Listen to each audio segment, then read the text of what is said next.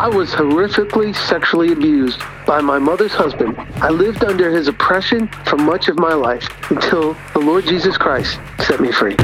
Real life starts now. This is Real Life Radio Show with Anh Le. I felt alone. I felt lost. I felt scared. Real stories. I was so desperate in living such a dark and callous life. Real people. I was thinking there was no purpose for my life. There's no reason for me to be here. Real problems. I told my dad, if you try to take these drugs, I'm going to kill you. One solution God. Hope is a person, and his name is Jesus. And now your host, Anh Le. Hi, this is Evangelist Anh Le. Welcome to the Real Life Radio Show, where we're going to talk to real people who had real problems but found answers in a real God. Today, we'll be talking about the subtleness of sexual abuse and how it occurs in what on the outside looks like normal families, but in secret, something is going on. Now, listener discretion is advised. What you're about to hear is intended for mature audiences only. Now, sexual abuse to children is such an evil and really is orchestrated by the devil himself. Today, you'll hear from Mark Sowersby, who was raped by his mother's husband for many years when he was just a young boy, and says that those experiences should have ruined his life. But because of Jesus Christ, he was able to overcome all that trauma. Mark, welcome to the show. Thank you for having me. It's an honor to be on the show today. It's a blessing to lift up the name of Jesus with you. Mark, thanks so much for being willing to expose the truth of what happened to you in your childhood. I mean, it's so great to have you on with us. And I'm praying that this makes such a powerful effect that no one would ever go through what you went through. So tell me first, my friend, a little bit about your father and mother. My mother and father, they met through circumstances of life. They met in an affair relationship. Mm, oh, wow. So I didn't get to know my father growing up. You know, I was a product of that affair. And as soon as my mother found out that she was pregnant, my father left the scene. So he wasn't in my life. Wow. Mom was raising me and children that she had from another marriage. Oh my gosh. So basically, your father was gone and absent, like an absentee, completely gone, and no communication with you. Nope, not until I was 45 years old, I was able to have a relationship with my father. Oh my gosh.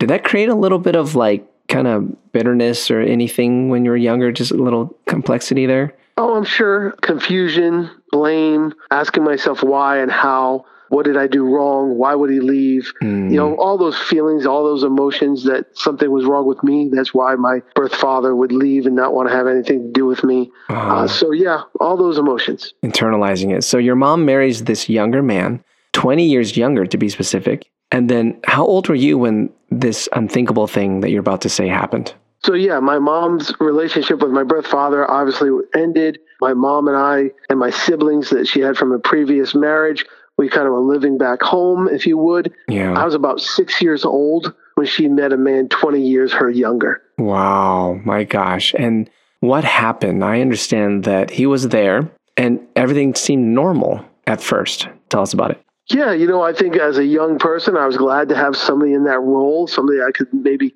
bond with, look up to, kind of have that person filling in that spot for me, a father like figure. But that's not what happened. He came in in the most ugliest way Wow. and hurt the family and hurt me in the most ugliest and painful way that one could be hurt. Well, I understand that the unthinkable happened. Like, how did it happen? Was it like a little bit like he would just kind of get to know you and he was like nice to you and then suddenly just flip the switch? Like, what happened? Describe that first day. Sure. You know, obviously I was young, but at the same time, I remember the lie, the hurt, the pain, the sorrow, the manipulation. I remember the crackling of the threshold floor. I remember the breath of my abuser. I remember him invading my body, very confused why, what just happened to me. I remember that ugliness. So basically, he was being nice to you. Everything was good, developing relationship with you. He was grooming you Exactly. to trust him. And then suddenly, I understand when your mom went to work at night, he suddenly just came and just boom, just took advantage of you right off the spot, not telling you anything, just basically raped you. Just right off the spot, basically. Oh my gosh. It was obviously a very confusing, ugly, hard, devastating time in my life. I was a child. It was a different era. You know, I'm on the other side of 50. Yeah. So these were different times. People didn't talk about it. Families didn't talk about it. You didn't talk to your children about it. There wasn't the awareness that there is today. It was just a different time. So I felt alone. I felt ashamed. I felt angry, but mostly I just felt numb. Gosh. I mean, while this was happening, you knew it was wrong, but you didn't really know what to do, right? Like, how did you respond to it? Were you fighting? Did you lock up inside? Yeah, I locked up inside. I think that's a good way to put it Oh. because I didn't know. You know that something's happening in your body, but you're trying to reason with a seven year old mind. Gosh. I did not understand that. I didn't understand good touches and bad touches. Now, in our culture today, we make our children aware of predators and bad touches and let our children know that we're there for them. But that's not what was happening in those years. You know, Yeah. those years, people didn't talk like we do today. There wasn't the awareness Wow. or the support. That's horrible. So then afterwards, did he threaten you or what did he say afterwards? Sure, when the event ended, the ugliness of my body being invaded, the ugliness of this sexual sin, he told me that if I would to tell, I would be taken away, that I did something wrong, Wow. that they would remove me, everybody would be mad at me, it would be my fault. You know, and of course, as a child, you believe these things. Right. No, I mean, you're so young. And so you just internalized everything. Now, how did this happen? Like, describe your mother's husband here. Was it just this thing happened to you, or did he have a whole bunch of other vices in him as well? Yeah, I think abuse is abuse. I think I was the brunt of the abuse, especially the sexual and physical. Mm-hmm. But the abuser abuses everybody in their life with their language, with their thoughts, with their actions, with their attitudes. So, yeah, my abuser was somebody that had drug issues, had Oh, wow. pain, had, you know, all kinds of ugliness. Okay, so there was all types of problems with this abuser here. And he had physical abuse, you said as well. So it was very scary. He was a scary, intimidating person to be around as well. Yeah, it was like walking on eggshells. I explained it like that. You never knew what was going to set this person off. You never knew what day was going to unfold. You wasn't sure if you're going to get a punch or a lash or raped or burnt or stabbed or hit with a baseball bat. Oh my God. And you didn't know what was going to happen. You didn't know. It was like you always were on eggshells. You're always waiting for that blow to come. What as a young man did all of this do to you emotionally? Like, how did this continual action affect you as this was happening for years? It wasn't just one time. This just kept happening again and again and again. I think I just shut down and I got very numb. That's how I handled it. I was totally internalized, shut down, very numb. I was just kind of lost in my own head. There mm-hmm. was a facade about me. You know, when you're groomed, you don't let anybody see behind the stained glass window, if you would, or you don't let anybody see inside. Yeah. So I think, you know, unfortunately, I was able to betray one way, but inside I was dead and empty. Oh my gosh. So people just thought you were like normal. Like, so people on the outside would just be like, oh, yeah, Mark is a normal kid. There's no problems. Yeah, eh, but here's what I'll say to that. You're right. But again, I think coming from a different generation, they weren't looking for it either.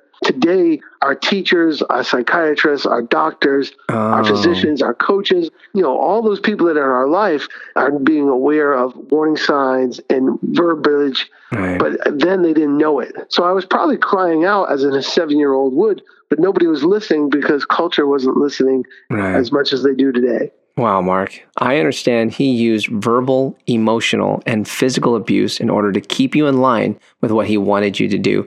Can you describe one of those situations in detail where he did some of these things? one day I was in school and I got sick. I went to the school nurse and the school nurse took my temperature and called for me to go home, you know, because I was sick. Oh. And he came to pick me up. And when he came to pick me up from school, he beat me severely. He punched me in the face. He just beat me up like a rag doll because he said I was faking and I was interrupting his day. Wow. And if I was more of a man, if I was stronger, I wouldn't have done that. So basically, when you got in the car that day, he was like fuming mad already.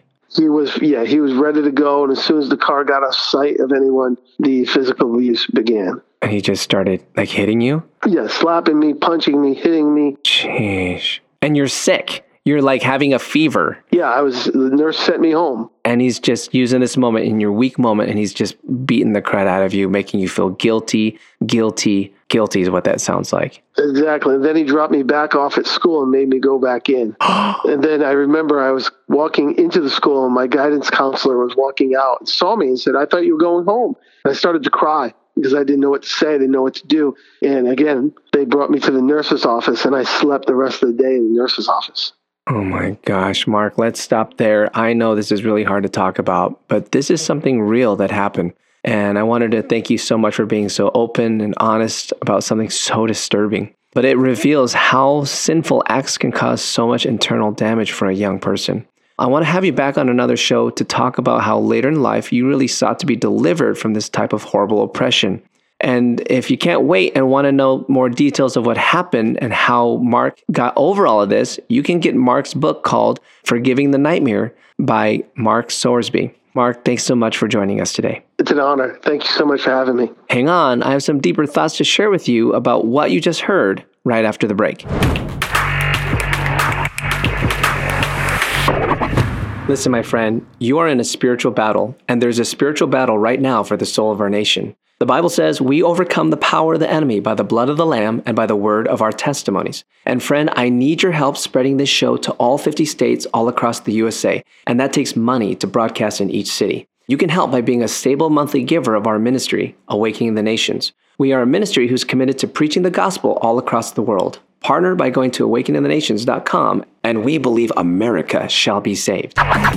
Real Life Radio is a ministry of Awakening the Nations, a 501c3 nonprofit organization that depends on your donations. If you would like to find out more about Awakening the Nations or make a tax deductible donation, please visit our website at awakeningthenations.com or call us at 877 480 4477. That's awakeningthenations.com or 877 480 4477.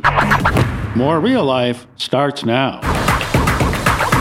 Welcome back to the show. We're going to go deeper into what you just heard. So, what do you think about this?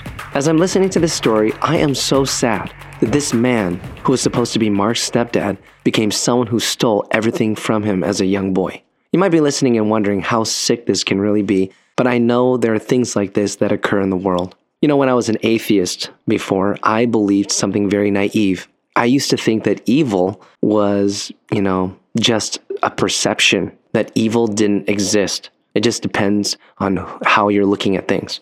But after hearing this testimony, well, I know evil exists. And to say it doesn't, at this point, it's completely ignorant. Ancient scripture clearly lays out that there is evil, and evil's author comes from a spiritual entity called the devil. It's written in 2 Corinthians 11:14, "For Satan himself transforms himself into an angel of light." You see, this verse was in the context of false preachers and apostles in Paul's time. But the same idea exists today. Evil always looks good at first, but in the long run, the plot is exposed. It's written in 1 Peter 5 8 Be sober, be vigilant, because your adversary, the devil, walks about like a roaring lion, seeking whom he may devour. Father God, I'm praying for the person who is hearing this and is just saying, Gosh, how can this kind of thing exist? Father, help us to realize that you are real, but that the devil is also real and help us to be more aware. I'm asking, Lord God, for more spiritual awareness for every single person right now in Jesus' mighty name. I hope you're blessed by this testimony, and I know that your life was touched. If you have a testimony to share or know someone who does and would like to share it on our show, go to awakeningthenations.com and click Guest Audition on the top menu. See you next time.